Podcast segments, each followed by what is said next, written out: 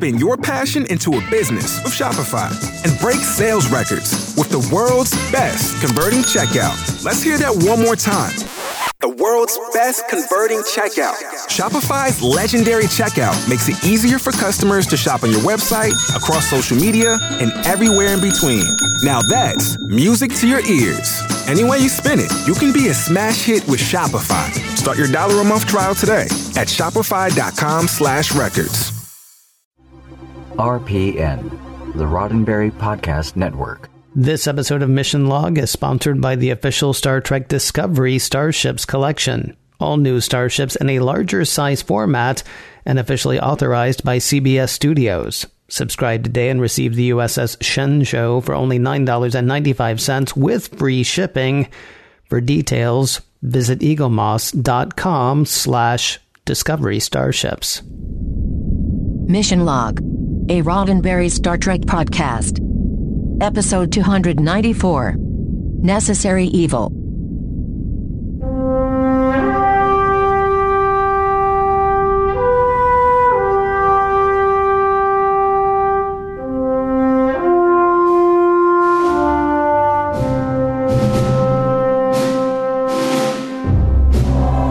It was the kind of show that talked about Star Trek a lot. Poured over ideas and ideals and ways that made some happy and others sick. It said its name was Mission, Mission Log, a Roddenberry Star Trek podcast. but I wasn't so sure.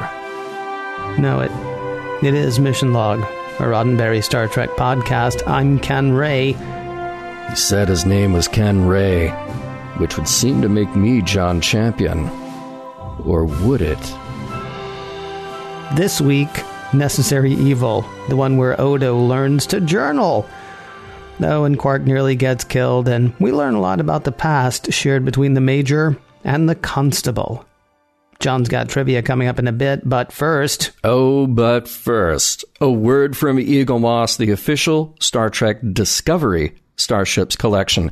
Ken, you and I might have talked about these in the past a bit. Just as a refresher, a reminder, these are the models that are officially authorized by CBS Studios. They're made from quality, weighty materials, like, like you got your die cast metal, and ABS materials, and they are so accurate because they're based on the CG models actually used in production of the latest Star Trek series. That would be Disco, Discovery to some, Disco to you and me, and the quality on these things is just fantastic. It really can't be overstated how good a quality these models are. Of course, I'm referring to the official Star Trek Discovery Starships collection. Now, we have said for a long time, as long as we've been talking about um, the Discovery starships, or, or, really any of the starships from Eaglemoss, that they are made um, under the care of Star Trek expert Ben Robinson. You and I got to spend some time with Ben recently. Yeah, a- a- expert is an understatement. Yeah, when we first heard that he's a Star Trek expert, uh, you know, I thought, eh, yeah, that and 50 cents, right? How do you become a Star Trek expert? It seemed like it might be marketing speak. Uh, having now hung out with him a little bit, um, yeah, expert is definitely an understatement. But what's really, what's really great too is, I mean, just, um, yeah, the love he brings to the project as well. It's not just about, okay, well, we can sell 100 of these, so let's make 100 of these. I mean, he's making stuff that he wants to, I mean, uh, it seems like he's making stuff that he wants to hold, that he wants to see. And so you're not going to get, well, it's not going to be substandard. Uh, these big ships, by the way, the USS Shenzhou NCC 1227, nearly eight inches front to back, uh, comes on that great display base that we love so much. And it comes with a collector's magazine featuring behind the scenes info, original design sketches, and a breakdown of the technology on board. As we said, this first ship in the collection, NCC 1227, the USS Shenzhou, is available to subscribers for only $9.95 with free shipping. And you get that at eaglemoss.com slash discovery starships. Now, I'm going to blow your mind here for a second, Ken, because, well, we know that additional models will come, like the Discovery, that would be NCC 1031, the Kerala, that would be NCC 1255, the reimagined Klingon Bird of Prey. They all ship monthly at an exclusive 20% discount off the standard retail price with free shipping. Yeah, we, we know all that part. What you might not know is that the fifth ship in the line is Europa, and I'm going to tell you right here, right now, because it hasn't even been released released yet, but debuting at New York Comic Con, the Vulcan cruiser, the Solkar class that uh, that ferried Sarek to what should have been a momentous meeting. That is the sixth in the line that's what's coming up next. I bet you didn't even know that. You wouldn't know that until I told you right here. That is an exclusive little bit of info. So subscribers will get all of those. They will also be entitled to free gifts worth over a hundred bucks, and you may cancel your subscription at any time. So for the full details, you can find those at eaglemoss.com slash discovery starships. Now, if you'd rather pick and choose your ships individually, you can do that. You do that at shop.eaglemoss.com or your local comic book shop for the regular price of $54.95. But again, to subscribe, to be eligible for all those free gifts, uh, to just keep the ships flying in, eaglemoss.com slash discovery starships. And a huge thanks to Eaglemoss for sponsoring this week's show. John does have trivia coming up in just a moment, but first, I'm going to let you know how to get in touch with us. Mission Log Pod is the address to find us on Facebook, Skype, and Twitter. If you'd like to leave us a voicemail, we would love to hear your voice. 323 522 5641 is the phone number to call. 323 522 5641. Our email address is missionlog at roddenberry.com. Our show website, including Discover Documents, is at missionlogpodcast.com. And please do remember, we may use your comments on an upcoming episode of Mission Log. And now, the moment for which people who like trivia have been waiting.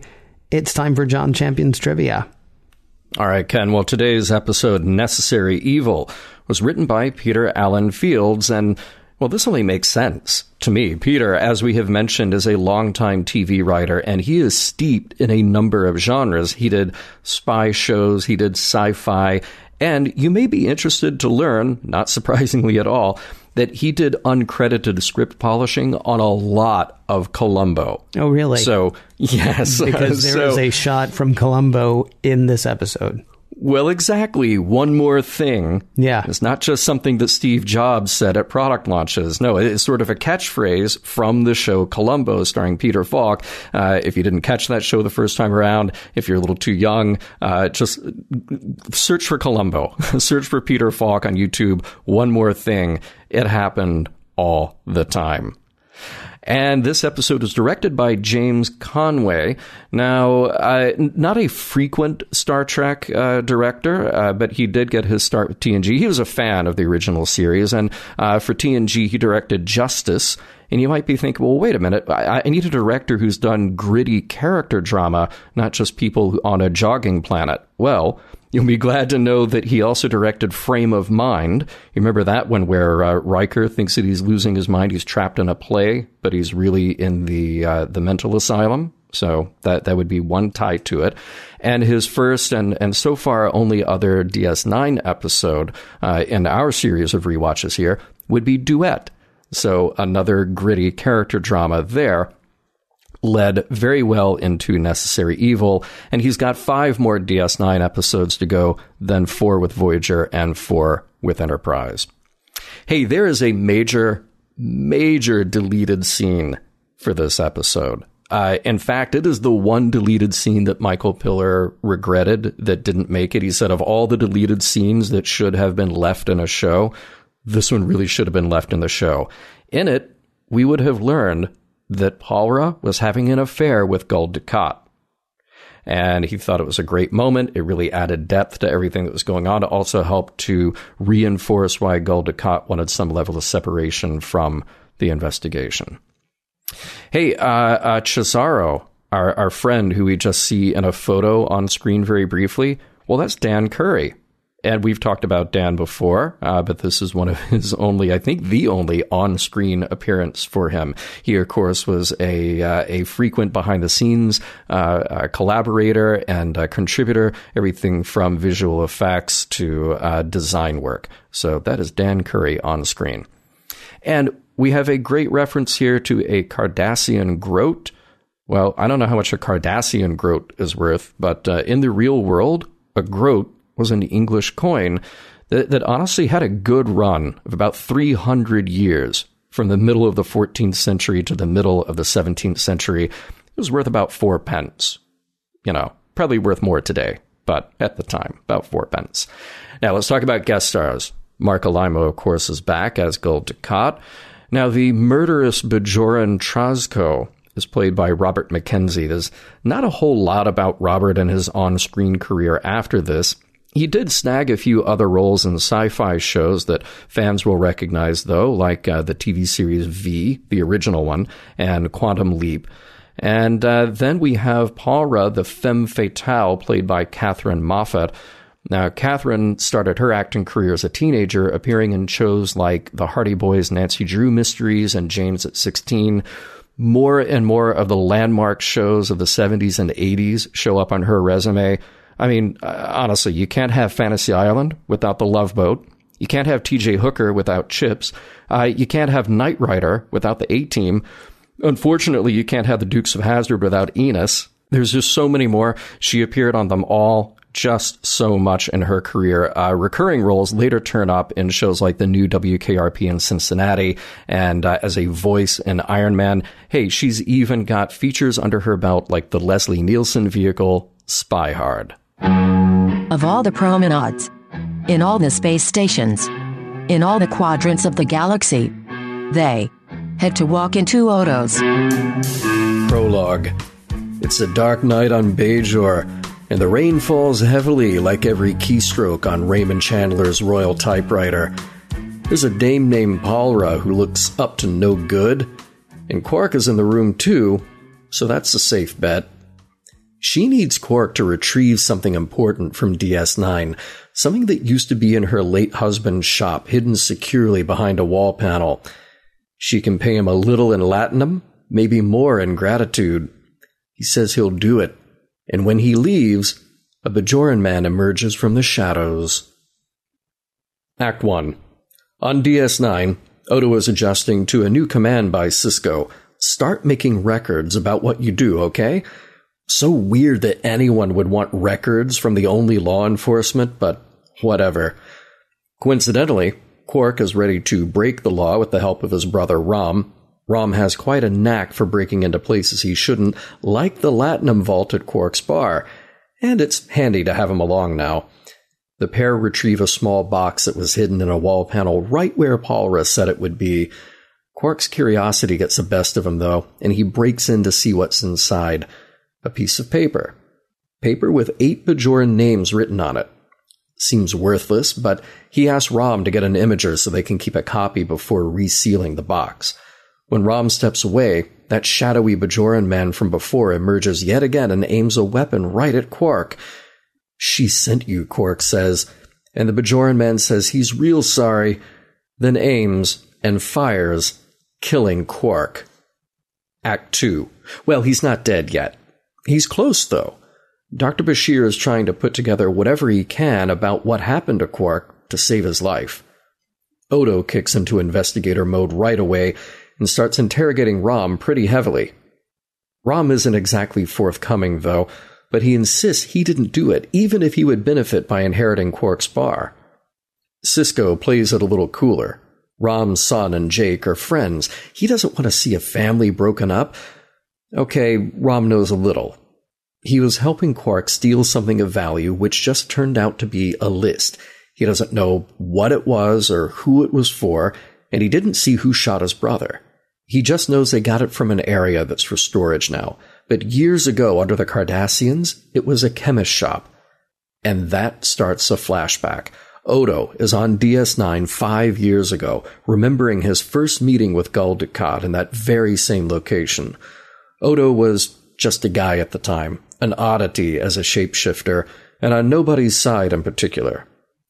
In the chemist shop on that day, Gul Dukat points out the body of a murdered man, Vatrick, the shop owner. Odo can help him solve the murder, or Gul Dukat can start killing random Bajorans.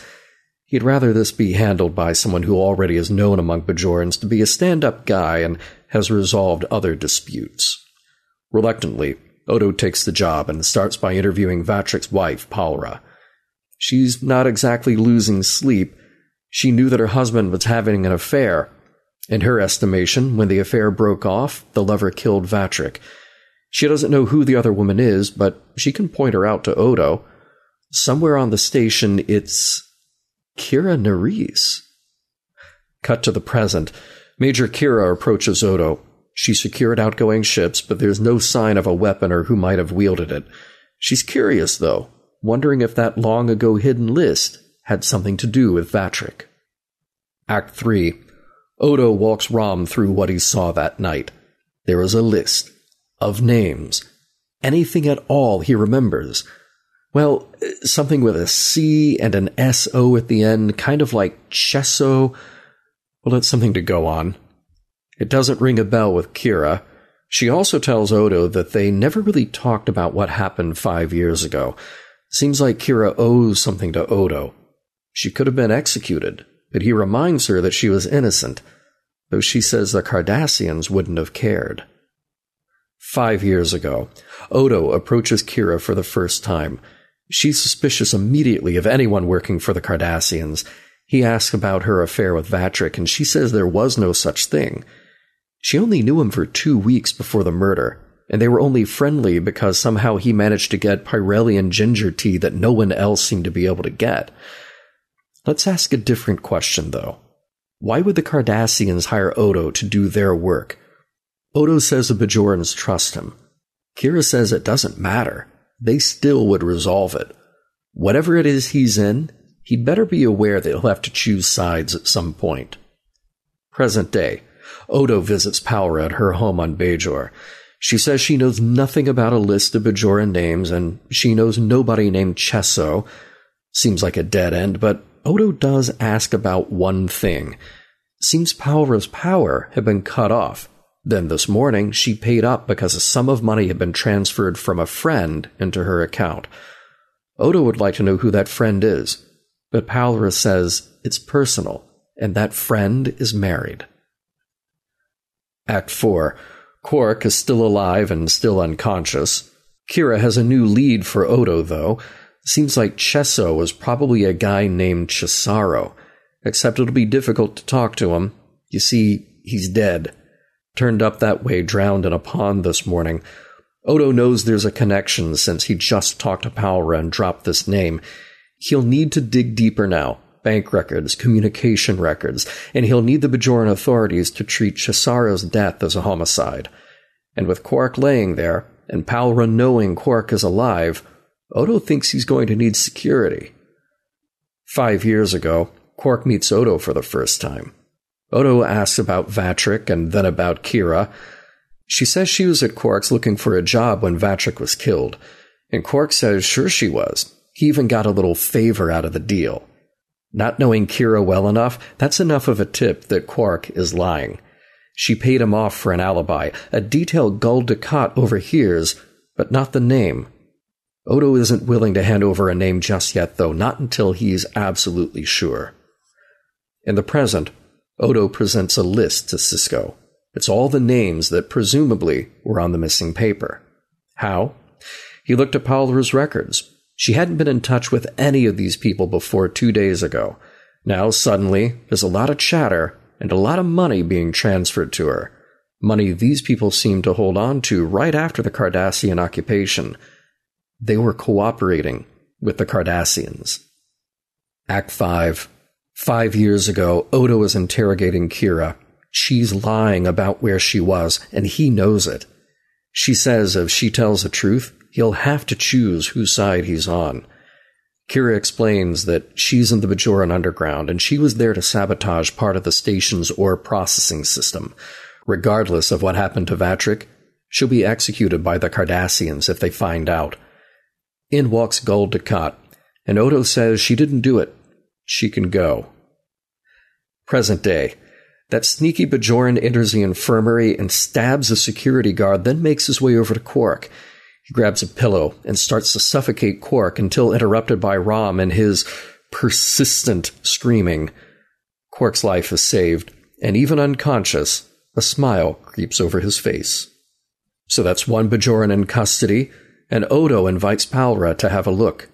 She says she doesn't know him, which definitely does not hold up, since Odo has communication and bank records between the two. He'll hold her in custody too, and they can get to know each other. She still says she didn't kill her husband, and Odo says he knows. So if he knows, who killed Vatrick? Chessarro's name came up pretty quickly, as did the names of the other collaborators, and they all pointed to Vatrick. It's information that only the Bajoran Underground would have been sitting on. Pallra had no motive, but the Underground did. Kira says she was sent to DS9 to find that list five years ago. Someone else had the job of sabotaging the station. When she was sneaking around the shop, Vatrick walked in on her, and she had no choice. Odo was taken aback. They're friends, so why lie to him? At the time, he was working for the Cardassians, but in the time since? Kira says she wanted, she tried to tell him a hundred different times, but she couldn't. His opinion of her matters, and she didn't want to lose his friendship. She asks Odo if he will ever be able to trust her again. The end. Wait, she asks him, what did he say? Oh, you'll just have to wait another five and a half seasons, Ken. Was this a cliffhanger? Are you kidding me? Like, you know, next time on Deep Space Nine, will you ever be able to trust me again? I love that they ended it that way. I, I, I And now the thrilling conclusion to this conversation. nope, nope, nope, nope. Not going to let you off that easy. I, I love that it just hangs there for a moment. Delightful. I, I love that you love that. Yeah, and you, you not so much. Whatever. How do you think, seriously, how do you think that conversation ended? Um, I mean, like, okay, because like when we start next week, they're not still going to be standing there. But like, yeah, like, how long does that silence hang before somebody says something else? It it depends. it depends how long his last uh, uh, melting occurred uh, uh, before he had to go back in the bucket. She could just stand there and stare him down, and if she holds on for like a good, you know, fifteen hours or so, he's got to go back in the bucket, and she just gets to walk out of the room. Yeah, let, let me make it clear. It's a wonderful, it's a wonderful scene. It's a wonderful, suspenseful thing. It is just one of those things. It's like, how did that end? How did that, like, was it Odo going, are you going to stand here all day? Not not everything has to be handed to us. That's you know that's uh, yeah. I still, I still kind of want to know though. It's like, uh, uh-huh. Racked Gino? Yeah. and then and then every week after that, uh, you trust me now. Uh, next week, uh, you trust me now. Again, it's like like the interrogation technique. I'm just waiting for Odo to go up to everybody. Uh, did you kill that guy? right. Uh, did you kill that guy? no, no. Okay. I love the fact though that he knows. Like, I, it was interesting to hear his whole, like he he has studied people so he can make himself look like people, right? Mm-hmm, So then, you know, when when he meets Mrs. Vatrick or Paula, when he meets her, uh, he's like, "Yeah, by the way, you are exhibiting zero signs of anybody who's sad, and I can see. Although apparently he can see on a microscopic level, which again brings up the whole eye question: All Does he have eyes. eyes? How, he's all eyes. Yep. Mm-hmm. He's all tongue. He's all all of it. I understand that he has one gigantic sensory organ." Mm-hmm. So he can see like pupil dilation and things like that. He's that good. Uh, yeah. he's like he's like a super taster for changelings. oh, he is. He is. Although thankfully he doesn't taste, so that's Yeah. yeah, that's good. And if we if we know anything, that that's just an insufferable quality to have. So yeah. be, well, especially on a place like DS9. I Are you kidding? say, yeah. Ugh, that would just be that'd be absolutely terrible. Ugh. Hey, uh, what was that thing coming off the side of Pallra's head? Well, you mean the see? She's Bajoran, and they like their jewelry. She is majority. Yeah. Well, no. You see, uh, this goes back to what we were talking about a couple of weeks ago with um, um, uh, Lee uh, Nollis? Noel Ennis, Lee Nollis. Yeah, thank yeah, you. I was gonna Noel Ellis, Lee It Nollis. was so whatever. close. Yeah. Yeah. Uh, with Lee Nollis, and I was like, well, that's his earring, obviously, because that's his earring. But first of all, she wears two, at least, different earrings that we see in this episode. Mm-hmm. Plus, both of them really just about the gaudiest things you've ever seen. Well, As an eight year old, I remember going jewelry shopping, and then later I would see like the stuff I'd bought my mom when I was like eight or 9 I'm Mm-hmm. like, that's just terrible. And now I think that was just stylish compared to what's coming off the side of her head. oh yeah. It- look, it's a lot of earring. They're they're trying to make her stand out, uh, or Yeah, she, well. yeah, they succeeded. Thank goodness Odo doesn't have an eye. She might have put one out with it. Yeah. Uh, all right. So speaking of Odo, uh, he never kept records before. Yeah, well, he doesn't need to. He's he's got a good memory. Well, I, but he, so again, like so, see, he he's the the law enforcement guy. Right. He never kept records. Right. Oh, He's got a good memory. Did, and if you don't believe that he has a good memory, just ask him and he'll tell you he's got a great memory. Oh, oh yeah, yeah. He does say that. He does say that. Yeah. And that's that's apparently all you need. Actually, I do like the fact that he explained why. I, I kind of liked it. I, I get the sense that you don't really like the fact that they did the whole like, well, I guess I got to do this now. But I love the fact that I, I thought his it made me laugh. His opening thing about so I got to keep a log and I don't want to keep a log and I think it's completely stupid that I have to keep a log, but Sisko's making me keep a log. So uh, let me just go ahead and start my log here, and I will tell you everything's fine. I mean, look for for the film noir style. I'm glad that he has his VO throughout the episode. Yes, yes. Yeah. Uh, he just came off of years of working for the Cardassians, and if we learned anything about Cardassians, is that they keep records about everything, even terrible things. They keep records about all of it. I've never understood that, first of all. But second, did we not establish Odo has a good memory? Because he told you, I know he told you that he has a good He memory. said, yeah, He, he said he's got a good memory, and that's you know that's good enough for uh, well, it's good enough for the Cardassians. I got to figure actually if Gul Dukat is going to send Odo out to do his dirty work. And you can argue about whether or not that's what he did here. Mm-hmm. And I have a feeling we might argue about that actually. but I mean, you got to figure if Gul Dukat is going to send Odo out to do dirty work that he can't even like, you know, turn to one of his own people to do. yeah. Chances yeah, are he doesn't yeah. want him writing stuff down. I'm going to go out on a limb and say, you know, oh, you keeping records of that, Odo? Good.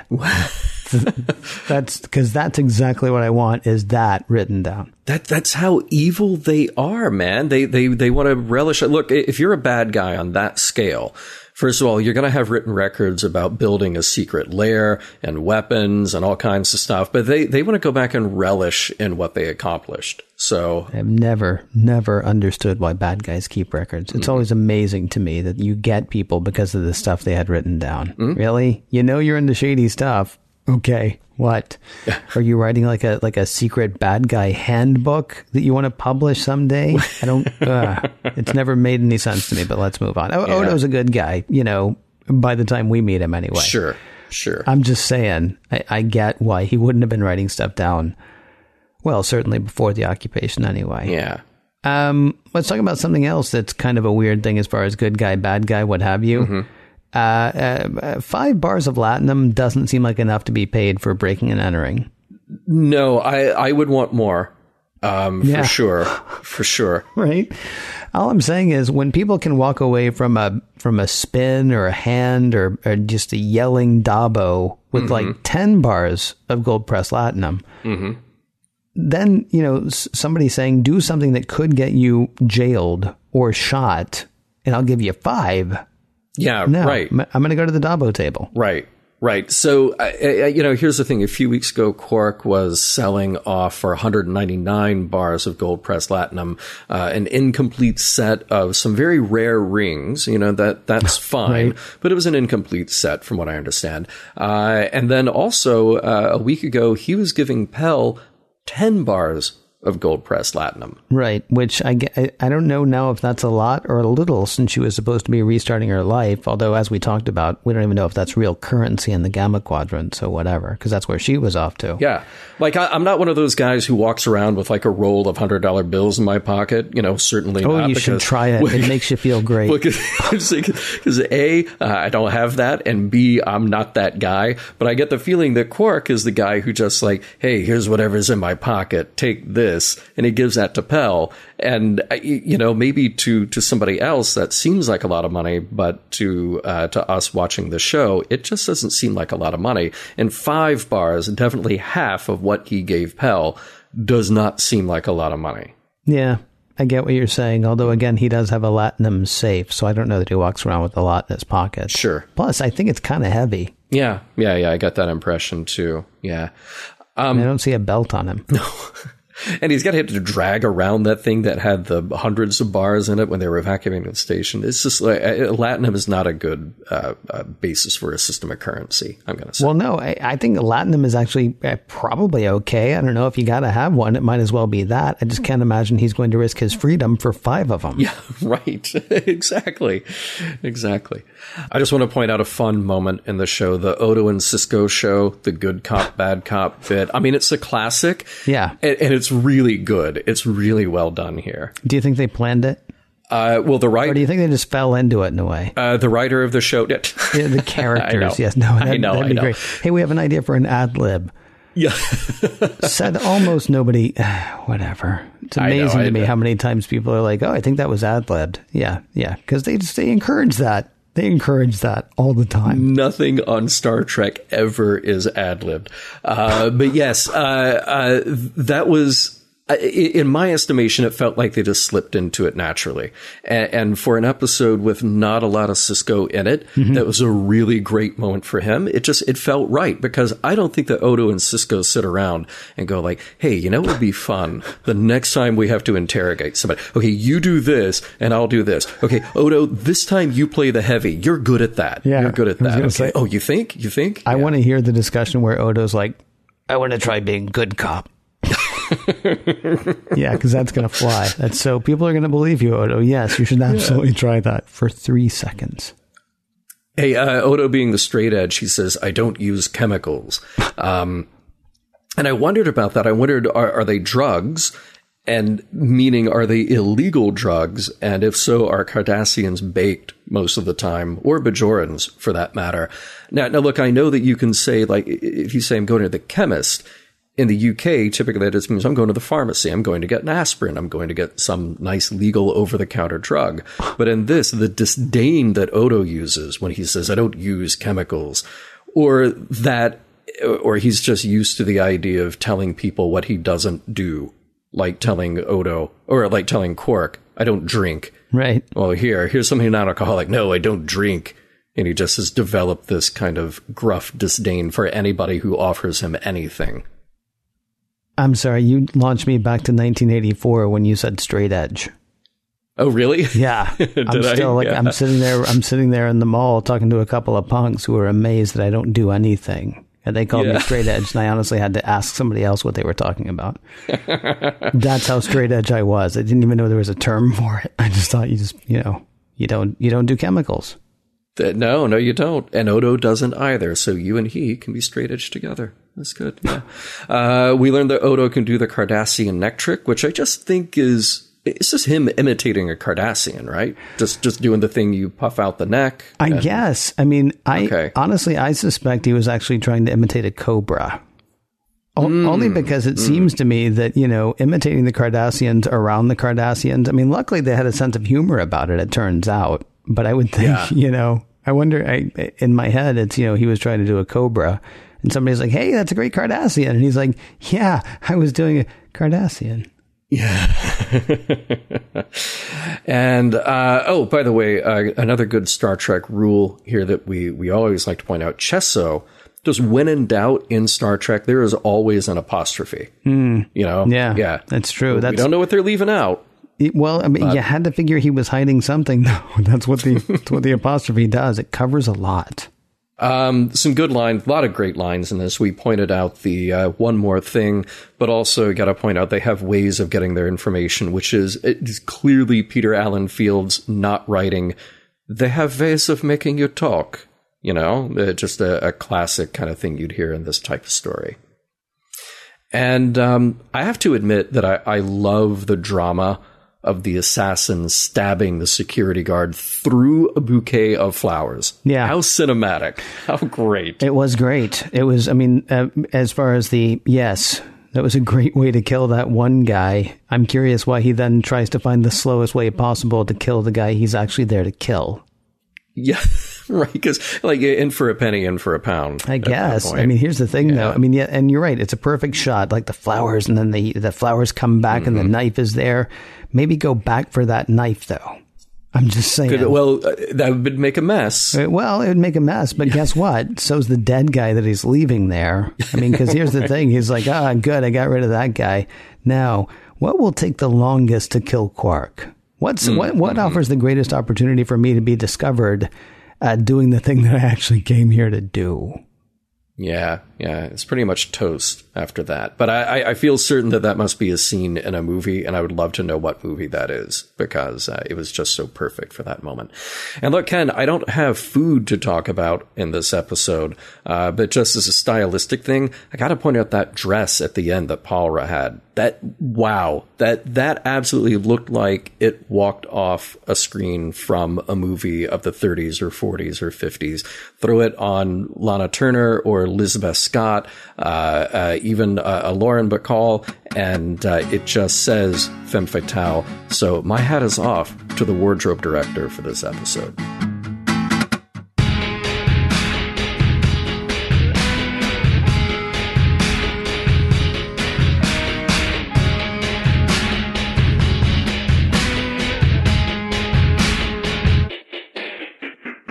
Too bad Odo was not wearing a hat.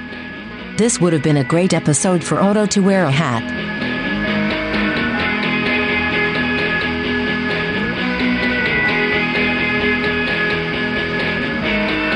I understand your power was recently terminated for lack of payment. Really? really? I mean, I don't. I don't want to be that guy, but really? Okay. Yeah. because it's the 24th century. Remember when? Uh, remember when Uncle Bill Mullibok was uh, was living on the moon? You know, with a couple Oh, of other sure. people couldn't talk because they had their tongues cut out by the Cardassians. And he was there and he was happy. And then uh, they had to move him off that moon because they needed that moon uh, for power generation. They needed that for power. You see, so they moved this guy who was living there uh, for power. Right. And you thought to yourself, well, uh, we, we actually had a question then: needs of the many outweighing the needs of the few.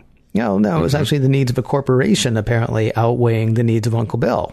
Because, I mean, that's d- did the government uh, move him, or did a power company move him, or did the Bajoran government do that for the benefit of a power company? Yeah, see, that's the thing. At the time, I just I thought it was the government. I, I thought, right. you know, Bajor, like like a lot of what we see in Federation-ish worlds, and I again, I know they're not the Federation, but in this, you know, uh, the the future, uh, that a lot of what we see is a sort of quasi-socialist thing where where just resources are there. Right. They're just sort of shared, and things like power are really not a problem. Things like power and food, Yeah. they just kind of show up, right? And at the time, I thought it was the government. And now I'm just like, man, the power company on Bajor, they're horrible people. Yes. they're, you know. Well, they're people just like us. The only thing is, we're not anywhere near ready for the Federation, right? And mm-hmm. and mm-hmm. Bajor apparently is angling to be in the Federation. And the Cardassians have been gone for what, 15 minutes at this point? And the power company is like, blank you, pay me. yeah, it's like, yeah. wait a minute, Now, now we're the new heavies in town. Yeah. Exactly. Meet the new boss, same as the old boss, mm-hmm. with slightly less interrogation, although don't push me. Yeah. right. Right. I just, and I know that's not what this episode is about. I know it's a film noir thing. It's like, oh, your power was out, but now your now your power's back on because you because you got the money somehow. Mm-hmm. Now the Bajorans have money as well, but seriously, they're paying for power. I, I mean, Picard should have just like seen these people and gone, nope. Nope. You know what I nope. mean? This is just Yeah. this is this is crazy town. This is planet crazy town. It seems to me. Yeah, they got they got they got clouds, they got earrings, they they will shut off your power. And here's the thing, that power bill must have been more than 5 bars of gold pressed latinum. Good lord, that's true. What is uh-huh. she? What is she? Uh-huh. What is she powering that much? right? Although, Yeah. in fairness, she just promised Quark the five bars of gold pressed latinum. She didn't give it to him, Well, that's true. and then he got a he got what you know passes for a bullet for his troubles. Right. Yeah. Because it seems like she could just go to DS9 and be like, hey, you have a replicator up here. Could you replicate a thing that I could use to build a thing that generates power? Because that would be great. Or oh, interesting, you just turn on a switch and and you got power. And who are you paying for that? Nobody, you say. Nobody? Oh, Interesting. Wow. Yeah. yeah. Got a spare room. Um, Mm-hmm. So I think this is largely a character episode. So let's talk about you know characters. Do you want to? Yeah. I mean, do Yeah, you, do yeah, I agree mean- with that? I mean, would, would you say that's okay? Y- yes, I do. I mean, the, there are. Um, yeah, there are notes that I had, but but really, honestly, it's just about character. It's not about the issues, and, and we'll come back to that in the wrap up for Yeah. sure. Well, it's largely about character, but I feel like I want to spend a lot of time talking about characters because that's mostly what they're giving us here. Mm-hmm. So uh, let's talk about Rom.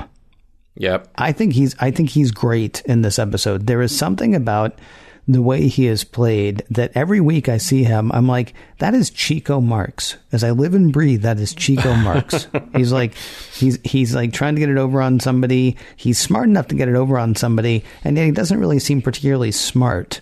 Uh, he was really funny in this episode as well, and yet there's something sort of sad about him. Like he wants Quark to see his value so much that he tells Quark that he's been breaking into Quark's stuff when Quark is not around. But it's worth going ahead and outing himself on that because what he really wants is is the approval, is the appreciation, is the love, right? He Yeah. does the same thing with Odo later. He's like, "Oh, do you want to get in there? I can get in in 10 seconds." I mean, it's funny and it's uh I don't know, it was it was there's something there's something uh, almost poignant about it. He he would also be perfectly fine if Quark died and left him the bar. Yeah, sure. So you know he he would have been fine with that because that's the way it works. Although, um, but in fairness, that really honestly did not occur to him.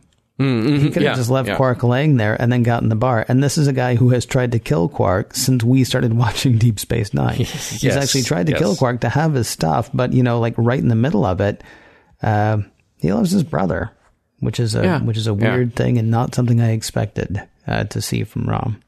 And and, I- and I've talked about how um, Rom is not the brightest bulb. And, and here's the thing: he's got skills in this episode. Clearly, we see that he has skills.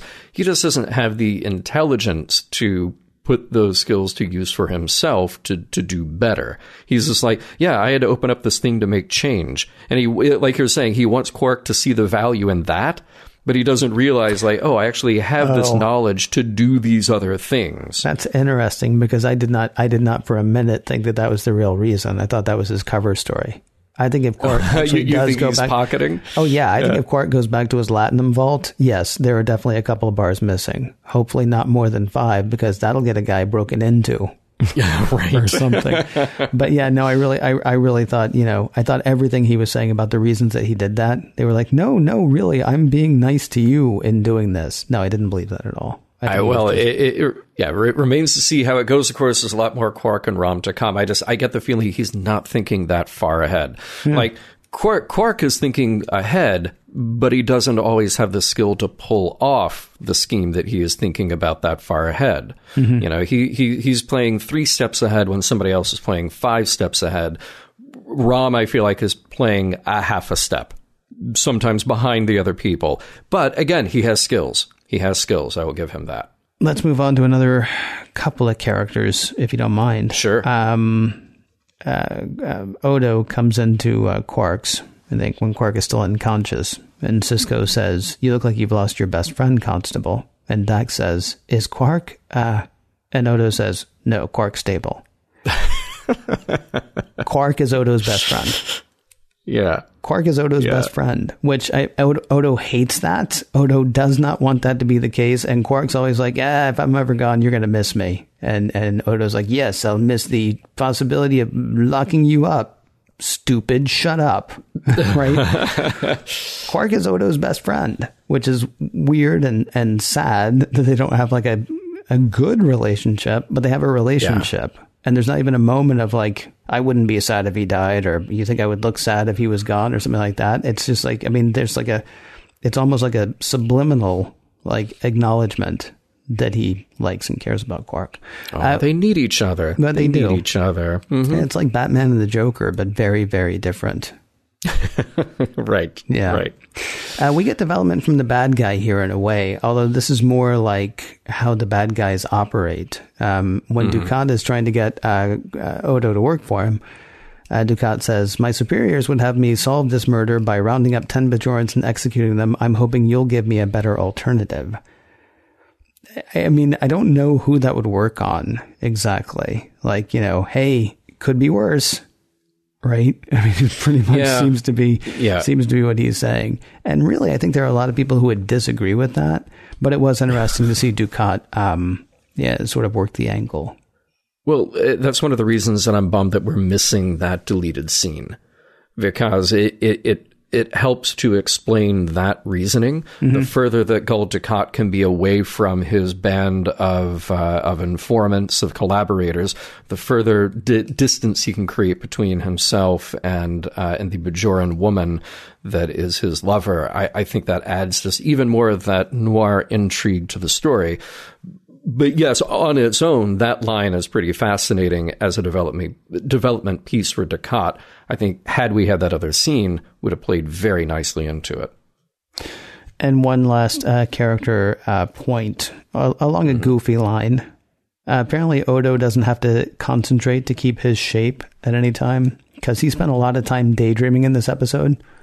Hmm. And he comes back and he's always he's he's looking off in the distance, which makes no sense because his eyes are the same. You know, whatever the rest of him is, it doesn't really right. matter. You know, it's right. like when he turns his head when somebody says says something. I assume that's for us, not for him, because you know mm-hmm. he's one giant tongue. But I thought it'd be great if, like, after one of his daydream things, somebody came into his office and he's just there. He's just a puddle. Yeah. Because he's been right. concentrating so much on what he was thinking about that he forgot to, you know, shape of Odo, right? Now he's just like, nah, he's just everywhere. Yeah. Oh, sorry. Were, were you thinking again? Sorry. Sorry. We'll, we'll leave you. What am I stepping in? Oh, yeah. Odo's daydreaming. Oh, yeah, oh, oh. One of us needs a shower. Could be both of us. I'm not 100% certain. Um, I think there is an issue Mm-hmm. Can you work for good for bad guys and still be good? Yeah. Well, yeah. I mean, the, the theme here that we're presented with a couple of times is Kira challenging Odo, which I, am really pleased with because this helps again to to cement their very interesting relationship. Mm-hmm. She says sooner or later you're going to have to choose whose side you're on, and then later on in that same scene, everyone has to choose sides. Constable. Um, for whatever reason, uh, maybe by reputation, maybe by just the feel in the moment, she gets the sense that there is something honorable and uh, at least some sense of integrity about him that the Cardassians don't have. Um, and he's a guy who has been backed into a bad situation. So yeah, he, he's working for the ultimate bad guy, Dukat, among the ultimate bad guys, the Cardassians. Mm-hmm. So can he really, can he really come out of this uh, clean? And doing the right thing. And I think, at least in that one moment, that we see him saving Kira, um, he has done the right thing emotionally. He is also letting her go on the technicality that for that bit of evidence, she did not kill Vatrick. She gave herself up for something else. Mm-hmm. And the question that Dukat poses to him is whether or not she killed Vatrick. No, as far as he knows at that time. As far as he knows at that moment. Now, whether or not he chose to reveal uh, about the sabotage that was going on, I assume that he didn't, because that would have only sucked him further into that mess. Uh, but he's he's sitting on that information, and on that technicality, he was able to let Kira go. So, so your argument would be, I'm sorry, would your argument then be that you can work for good under a bad guy? He is he he is acting as ethically as he can in a situation that is unethical. Uh, should he have taken the job though? Hmm. There, there did he have a choice? But did, did he have a choice? You know? Well, I don't I see. I don't know. I don't know. I don't know the answer to that question. So, okay, Odo had been working with a scientist on Bajor in a lab, right? And one day he says in this episode he decided he could learn more outside of the lab than he could in the lab, so he left. So he's got at least enough agency that he can walk out of the lab. Now he was actually able to get off of Bajor because he got to Deep Space Nine so, mm-hmm. I mean, he is not one of the oppressed people in that he is not Bajoran, nor is he one of the oppressors in that he is not Cardassian. Could he have yep. gone ahead and left? And if he couldn't go ahead and leave, I mean, what did Dukat say? Uh, here, here's here's what happens: either you help me solve this murder, or my superiors are going to demand that I kill, you know, ten random Bajorans. So he's blackmailing him at that point. Mm-hmm. So when you say could he have not taken the job, it sounds like he could have not taken the job. It would have cost ten bajorans, but I mean, why is he still there? If he if he if he has the option of not taking the job when Gul Dukat offers it to him, why is he why is he hanging around at all? Why didn't he go any place else? Because in staying here, he's not quite a profiteer, but he's he's not helping the Cardassians, but he's not helping the Bajorans either. And when then you know a big bad Cardassian comes in and says, "Do what I want," mm-hmm. well, okay, I'll do what you want, but I'm going to do it my way. Okay, well at that point, I'm not sure that Kira's wrong. Yeah. He is working for the Cardassians at that point. And in working for the Cardassians, he is maybe able to save some people's lives. But I don't know. I, I that to me was the central if there's going to be a central question. And I mean, that is not that is not the question that they're examining here. It's the one that Kira brings up to him. It's not the question that's being examined here, but it's the question that just sort of screamed out to me. Well, I mean, through his inaction, people would die. Mm-hmm. Through his action, theoretically, people will live. Mm-hmm. So it, it, it seems like he made the correct moral choice in this. Now, I, I agree with you that there might have been some point before this five years ago in DS9 time that he could have walked away. He he could have shapeshifted into something else and hopped on a different ship and gotten far, far away from there. Why he didn't do that, I don't know. But there also seems to be a lot of uh, uh, sort of the the, the tragedy of uh, of not having a home, not having a place to fit that surrounds Odo. So he doesn't know where else to go or who else is out. What if the next place he lands on is even worse than this? You know, th- this is all that he knows actually as far as interacting with other people. So, what do you make then of the fact that this guy, who is probably better positioned than anyone to be a member of the Bajoran Underground, is not a member of the Bajoran Underground? Yeah, as as he should be. He can turn himself into a Bajoran and then knock somebody else over the head, and then they, he can be one of the collaborator Bajorans, except, you know, screw up what they're doing.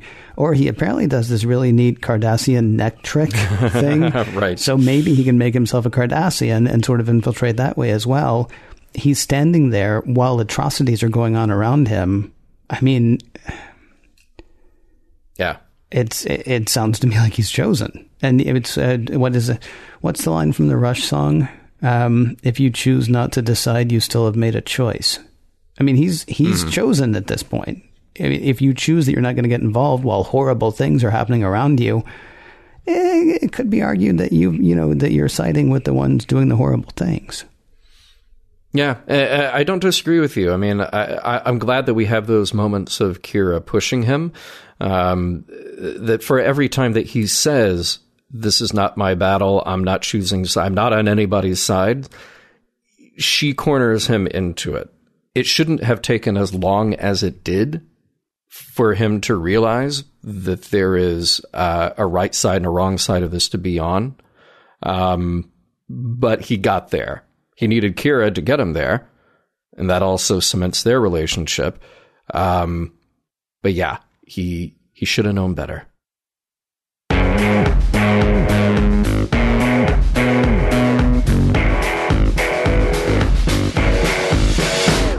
With a murderer. Well, not caught, exactly. But, with the case closed, it is time to see what we can take from necessary evil.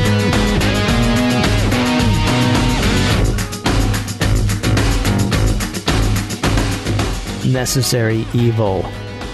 Who was the necessary evil, by the way, or what was the necessary evil?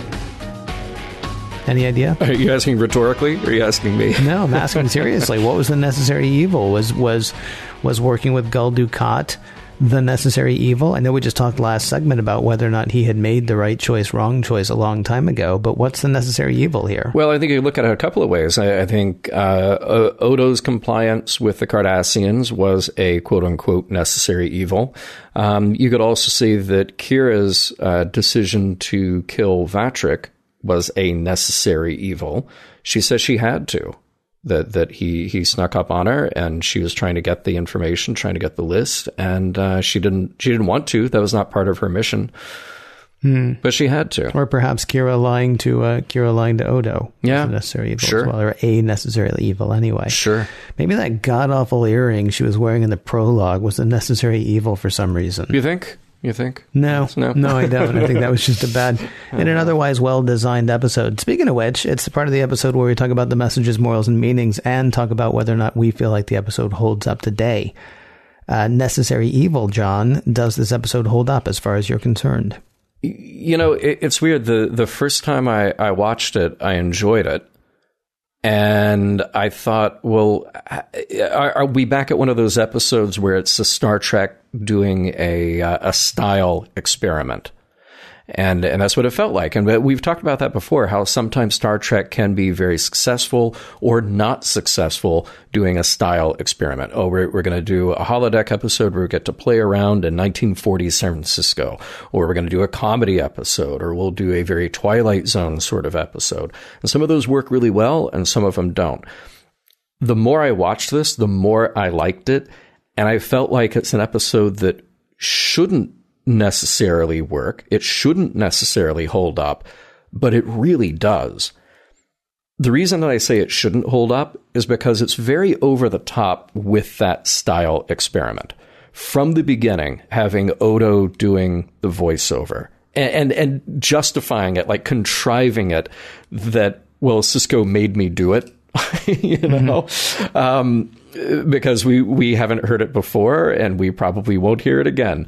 Um, forcing that in, even opening with the dark and stormy night down on planet Bajor, uh, having all the tropes in there, uh, uh, murder and deceit and the femme fatale and all of this stuff. It felt like style run amok. But at the end of the day, they actually did something that, as we just discussed in the last segment, was a really rich character piece. So if this episode can be blamed for anything, it's that it's a sort of this sidestep to deeply explore the characters again before coming back to do an issues type show, the the quote unquote classic Star Trek, you, you know, don't eat paint, bonk bonk on the head kind of message. Um, but I thoroughly enjoyed it, and I thought what we got out of the characters was so rich and so interesting that uh, I kept wanting to watch it again and again.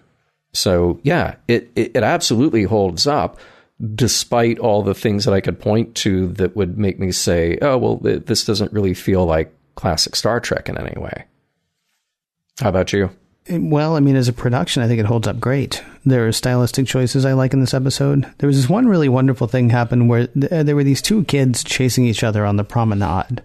And it seemed ridiculous. Like they, they shouldn't be there doing that. Except that then they were juxtaposed with the two bedraggled kids that they showed during the occupation. Oh, Right. yeah, yeah. That was that was really neat. Um, DS9, generally speaking, doesn't seem like a particularly warm place, but the juxtaposition of the warm or sort of terrestrial tones of Deep Space Nine under you know Bajoran and Federation influence versus the uh, the harsh, uh, sort of dark blue under the Cardassians. I mean, that really set the moods apart, and that was a really neat way to to I mean, first of all, it was a great visual cue. It's like, you know, oh, we're back at that time now. Okay, now we're present day. Oh, we're back at that time now, you know. Yeah. And there were character things I liked. Um, Rom, I think, is a standout in this episode, honestly. Um, I'm bad at pronouncing his last name. Is it Max Grodénchik? Yeah, very good. Well done. Yeah, uh, he did- he did a great job in this episode, uh, and it's one of those interesting things where they didn't give him a lot more than he normally gets, mm-hmm. Or maybe I'm sorry, they didn't give him a lot more. Uh, like like time wise, they gave him a lot more, so we got to explore him a bit more. They didn't really give him much more to do than he ever gets to do. He just had more time in which to do it, and that actually honestly made him one of the best characters in this episode for me. So Yeah. I I would say as a production, um, uh, the episode holds up. Sure. Now, do, do you want to ask me about messages? hey, Ken, what do you think about messages in here? Hang on to your hats, everybody. I think we might need to stop asking this question unless it's a serious question. Unless unless they were obviously trying to do a messages episode. It's mm-hmm. interesting to me that you said in your summation, it's like, yeah, this is a fun little thing until we get back to, you know, really exploring like an issues mm-hmm. episode. Mm-hmm. I think if we went back and counted, there are fewer of those in Deep Space Nine than there are just sort of interesting character episodes or interesting war episodes. I, I think you may be right. And this is something that people said was going to happen. And I remember Vegas 2017 standing on stage at our panel saying, I know I'm going to have to watch Deep Space Nine differently than I'm watching Star Trek mm-hmm. or watching, you know, TNG or TOS. And that has been a hard thing to do. And the thing is, I'm not doing it intentionally now because you can't. I'm doing it now because we're uh, one season and eight episodes into this new thing that I'm watching every week. And, and, you know, just as a matter of habit, unless you're going to be one of those people who sits there every week and go, well, it isn't Star Trek. Yeah. You know, Yeah. as a matter of habit, I'm having to watch it differently. I will tell you, I don't know. Well, no, I guess I do know. TNG always kept me. I have not given Deep Space Nine a hard watch until now. I don't know that this is necessarily the kind of thing that I would choose to watch.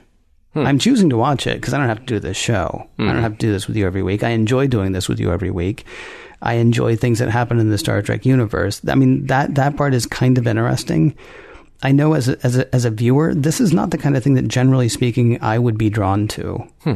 There's wonderful production. There's wonderful design. It is, of course, part of, I'm going to say the word you hate, Star Trek canon. If I want to understand what's going on in Voyager, if I want to understand a lot of the references and a lot of other things, I'm going to need to know what's happening here as well. And the thing is, it's a great TV show. It is a great TV show. But I don't know that we should ask what the message was anymore because that's not what Deep Space Nine was trying to do. At least that doesn't seem to be the impression that I'm getting from what Deep Space Nine was trying to do. Feels to me like they want to have a really interesting adventure. They want to maybe explore some stuff, but they're not trying to do the you see Timmy moment. They're not trying to do the bonk bonk on the head moment. They're trying to do the wow man moment, right? And it's harder to get a message out of those for me. Hmm. So, well, I mean, we can revisit whether we want to keep asking the question or not, but um, I, I don't feel like there was a message here, and I don't know that I care because I don't know that I'm watching Deep Space Nine for that the way I was watching TNG, TOS, and uh, and the animated series even for those kind of messages. See, I don't think that those things are are totally exclusive. I, I don't think it's a one or the other. I, I think that DS9 is definitely relishing in this gray moral area.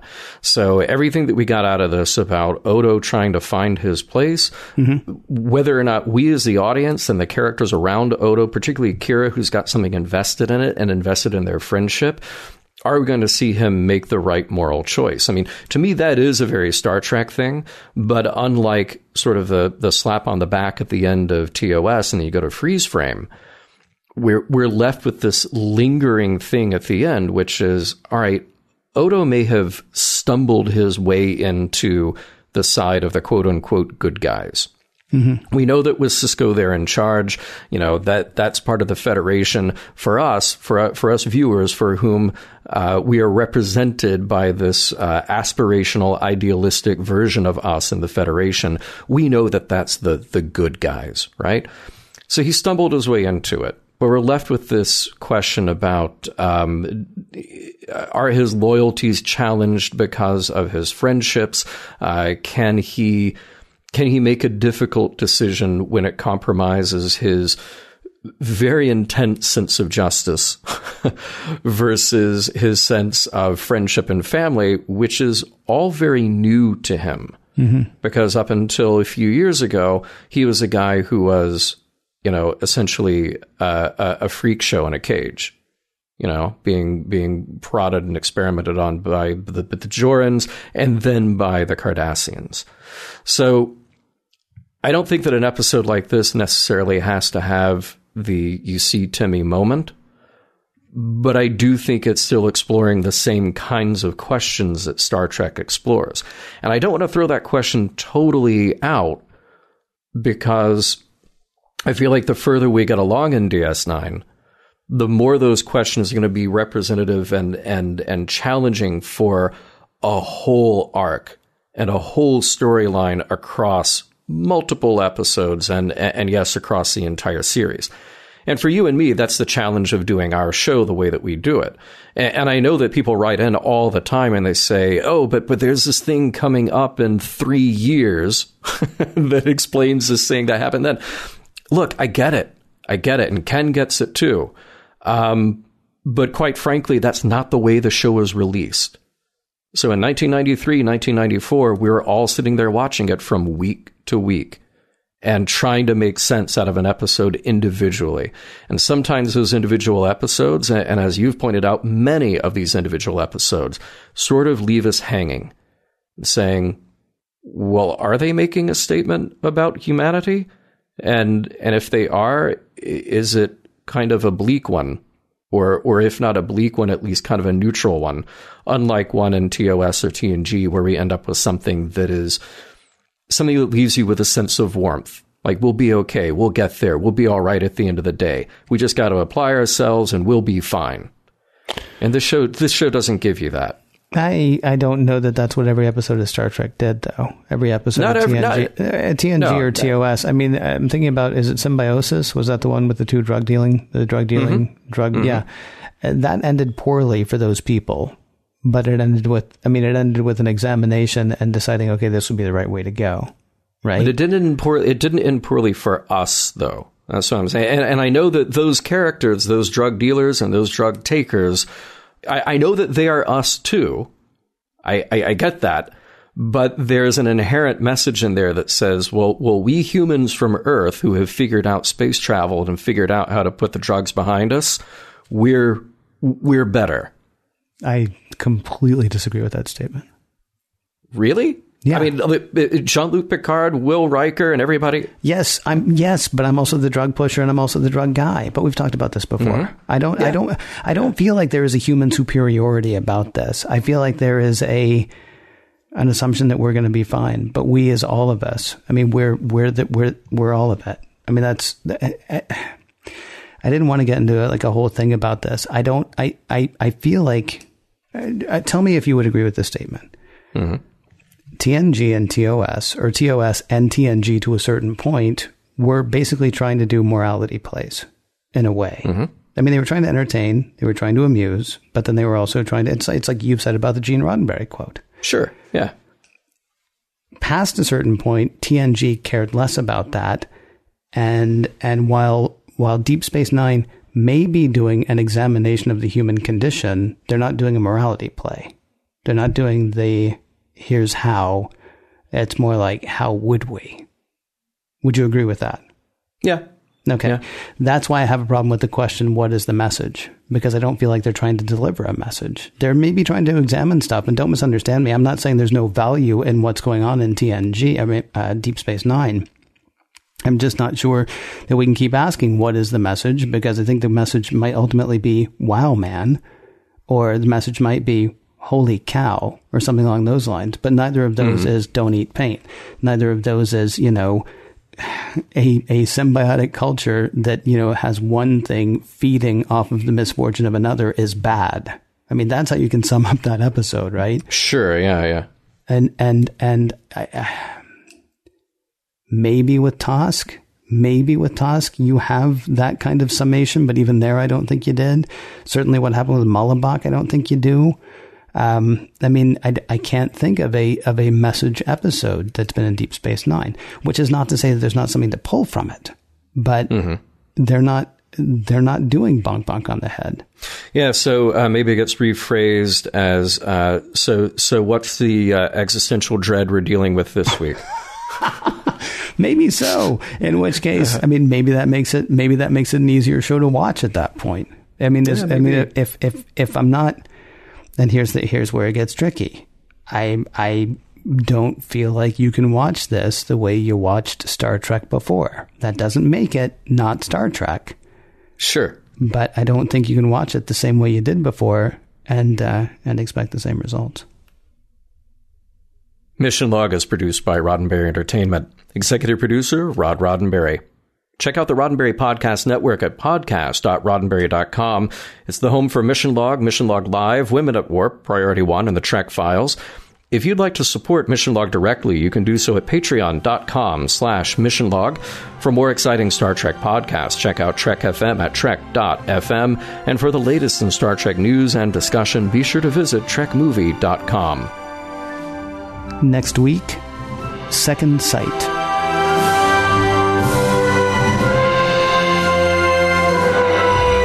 Some of the music for Mission Log provided by Warp 11, online at warp11.com, and from the album Messages by Key Theory, free to download at keytheory.com.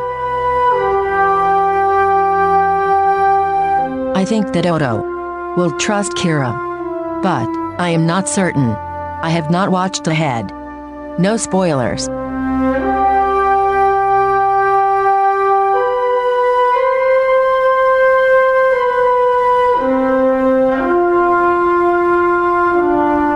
and transmission.